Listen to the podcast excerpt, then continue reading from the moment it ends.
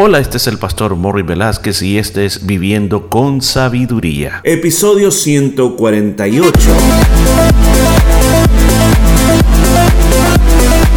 Y en el programa de este día estaremos aprendiendo cómo aplicar la sabiduría de Dios a nuestra vida a través del libro de Proverbios. Muchos consejos muy hermosos basados en la palabra de Dios. Todo esto y mucho más en Viviendo con Sabiduría. Y bienvenido, ¿cómo se encuentra? Aquí estamos listos para otro episodio más de una vida de sabiduría. Yo quiero invitarte a de que puedas escuchar todos estos episodios y bueno, que instales en tu teléfono las aplicaciones de Anchor FM, Spotify, ya sea Google Podcast, Apple Podcast y te suscribas al canal de la Iglesia Jesús del Camino en alguna de esas aplicaciones. Ahora, ¿cuáles son las ventajas de eso? Las ventajas de eso es de que tú vas a poder ver todo el contenido que hay ahí, ya ahí vas a encontrar no sé, más de 500 episodios de diferentes tópicos, así como también vas a encontrar ahí también otra ventaja es de que al nomás nosotros publicamos algo vas a recibir notificaciones. Yo sé que hay personas que me han dicho que escuchan estos episodios mientras van camino al trabajo, a veces a las 5 de la mañana. Yo quiero decirle, una de las, ventajas de tener las aplicaciones es de que estos episodios se publican todos los días desde la 1 de la madrugada. Escuchen, desde la 1 de la madrugada, porque también sé que tenemos oyentes en otras partes del mundo y para ellos es el día ya durante el día. Así que eh, no hay este, por excusas como para no poder escuchar.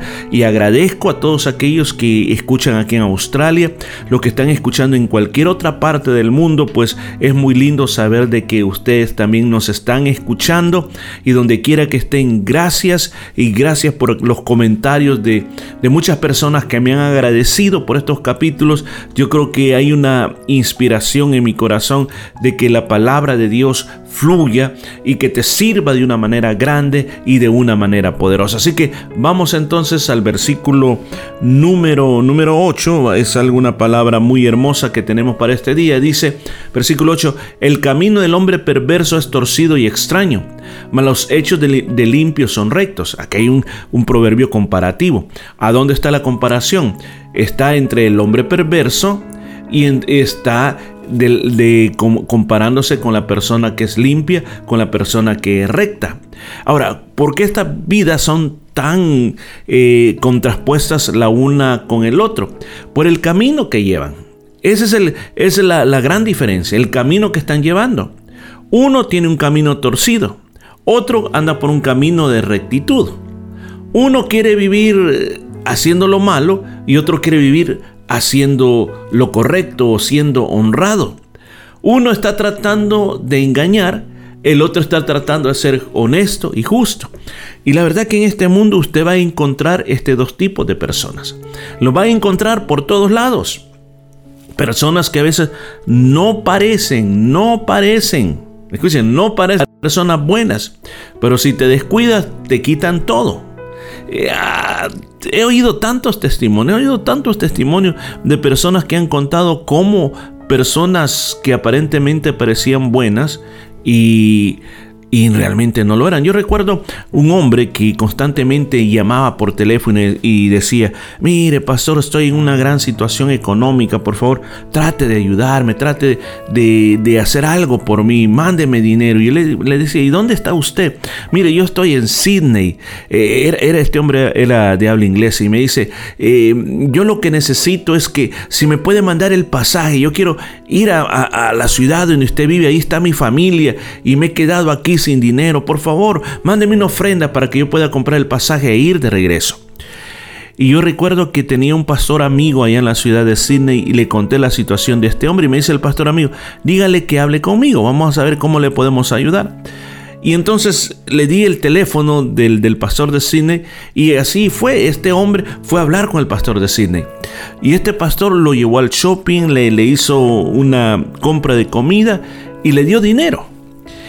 Y entonces pasado un tiempo me dice, mire, me dice, lo que, lo que me hizo ese hombre que, que, que usted me, me, recomendó, me, le dio el, número de teléfono mío, sí, sabe que ese hombre, me dice, es un estafador. Eh, después de darle esta X cantidad de dinero, después fue a otra iglesia, después fue a otra iglesia y en todas las iglesias andaba con la misma historia. Entonces me dice, hay que tener cuidado con este tipo de hombres. Y, es cierto, usted va a encontrar personas perversas, como aquí le llama, que siempre están tratando de engañar a los demás. Pero dice que la, la gente buena es honesta y es justa. Ahora, ¿cómo uno puede identificar eso? Es la gran pregunta. ¿Cómo yo voy a identificar una persona que anda en malos caminos y me quiere engañar y una persona que realmente tiene una necesidad eh, de verdad, una necesidad que amerita que se le ayude. Pues fíjese que cuando uno trata ese, ese tópico, ese tema, a veces eh, cuando uno mira, y yo siempre digo, el dinero demasiado fácil es una trampa. dinero demasiado fácil es una trampa. O sea, que de repente te diga, mire, usted se haga de nuevo, firme aquí y le mandamos el teléfono. Le digo, no es así la situación.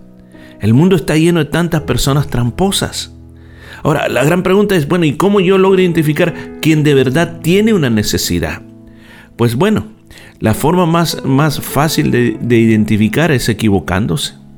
¿Pero qué está diciendo? Sí. Digo, a nosotros nos ha tocado eh, muchas veces eh, ayudar a personas que, que simplemente querían aprovecharse de la iglesia. Recuerdo otra persona también de que llegó a la iglesia y nos contó que no tenía que comer y tenía una niña. Y recuerdo que ese miércoles, era un miércoles por la noche, fui movido a misericordia. Y yo dije, la ofrenda que vamos a recoger esta noche le vamos a donar para esta señora y su niña. Y recuerdo que la ofrenda de esa noche se dedicó para ella. No había pasado ni un día, al día siguiente tenemos la llamada de la misma persona diciendo, eh, pastor, Fui a la máquina a sacar el dinero de la pensión que me tocaba y me asaltaron. Me quedé sin dinero. Ahí ya inmediatamente se despertaron alarmas en mí porque dije, mm, esto ya no es normal. Y dije, mire, no tenemos dinero, pero tenemos comida. Recuerdo que eh, nosotros estábamos haciendo el banco de comida, el food bank, y donde traíamos comida que luego en la iglesia se repartía. Entonces le, vamos a llevar comida y le llevamos comida. Pero seguía insistiendo, yo necesito dinero. Y le digo, bueno, le digo, nosotros no tenemos dinero, pero aquí está esto. recuerdo que después se dedicó andar pidiéndole dinero a todas las personas que había en la iglesia. Todo el mundo que podía le decía que le prestaran dinero. Mire, personas como estas las vamos a encontrar por todos lados.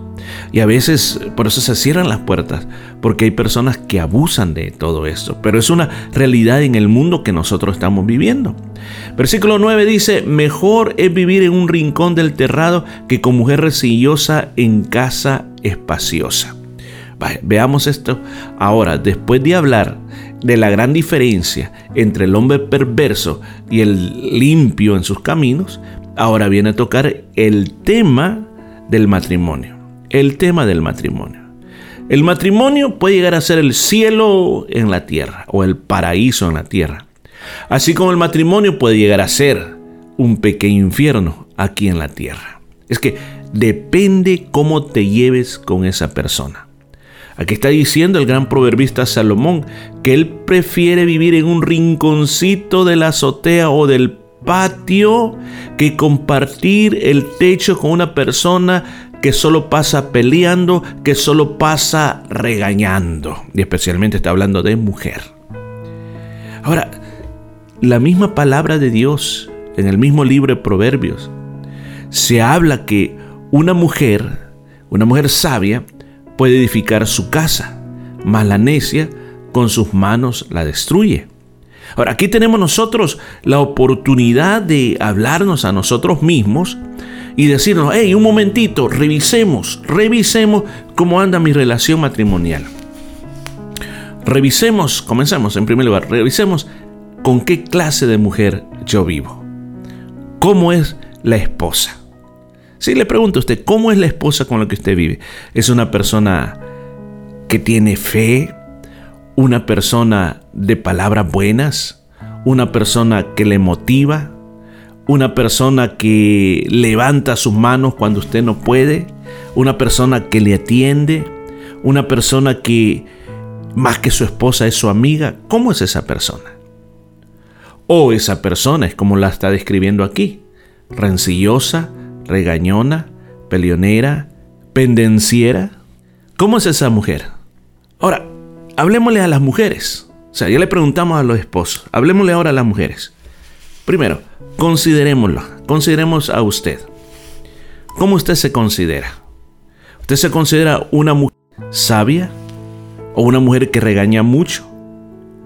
¿O una mujer que le gusta discutir, que le gusta pelear por todo?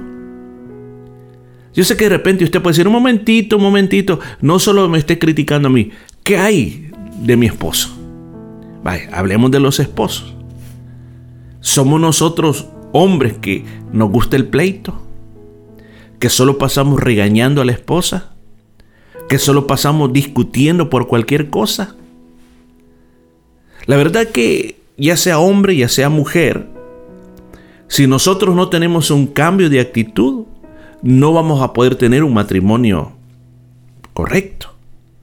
Yo sé que en los matrimonios hay tensiones muchas veces, porque a veces las tensiones exteriores afectan nuestra relación interna. Pero la Biblia, la palabra de Dios, nos da, a nosotros muchas herramientas para que podamos vivir de una manera diferente. De una manera que las malas costumbres, fíjese, esto es una cosa que nosotros tenemos que considerar. En muchas ocasiones, algo que nosotros practicamos bastante seguido se convierte en un hábito. Y después, tanto los hombres como las mujeres tomamos el hábito de ser así, de tener eh, una actitud de que siempre estar como peleando y tratando de, de, que las cosas se hagan a mi manera y parece que aquí yo mando y que yo solo tengo la razón. Hay un orden divino. Y en el orden divino el esposo es la cabeza del hogar. Y como cabeza del hogar, él tiene el derecho a ser respetado como cabeza del hogar. Como mujer, usted también tiene derecho a ser respetado como la esposa, como el cuerpo en ese hogar. La Biblia no dice, escucha, la Biblia no dice que el hombre ha de poner los pies sobre la cabeza de la mujer, no. Ambos delante de Dios tienen, tienen un valor bien importante. Pero en el matrimonio no pueden haber dos cabezas. Ahora, aquí en este caso específico, como lo está poniendo en el contexto correcto este versículo 9, parecería que la cabeza, quien es el marido, está siendo atacada por el cuerpo, quien es una alguien que está buscando todo el tiempo rencilla, regaños y pelea. Y entonces así no funciona. Yo creo que para que un matrimonio funcione correctamente, tiene que haber armonía, tiene que haber paz. Se vuelve un hábito el irrespetarse. Se vuelve un hábito el tratar de ser papá o tratar de ser mamá. Es que a veces es lo que llega a pasar. De que hay mujeres que toman el papel de ser la mamá del esposo. Y quizás el esposo lo que menos quiere es otra mamá, ya tuvo una, no quiere otra. Y hay esposos que se creen el papá de su esposa, que quieren ordenarle toda la vida. Yo creo que estos extremos están malos. Yo creo que tenemos que recordar cuál es el fruto del Espíritu, según la palabra de Dios dice. Es amor, gozo, paz, paciencia, benignidad, bondad, fe, mansedumbre y dominio propio apliquemos esas nueve virtudes dentro de nuestro matrimonio y las cosas van a funcionar mejor. ¿Qué lección podemos tomar de estos dos versículos de este día? Bueno, la primera de ellas es que nunca nos vamos a ver librados de nos van a tratar de engañar y de estafar. Pero eso no quiere decir que tú te vas a hacer igual que ellos, no. Por el contrario, tú sigues el camino de la honestidad y la justicia. Segunda lección, revisemos nuestra vida matrimonial. No nos irrespetemos, no nos faltemos el respeto. Y seamos personas que disfrutemos nuestro matrimonio al máximo en todo, en todo, disfrutemos nuestro matrimonio. Si alguien se equivoca, sepamos perdonarlo, sepamos ayudarlos.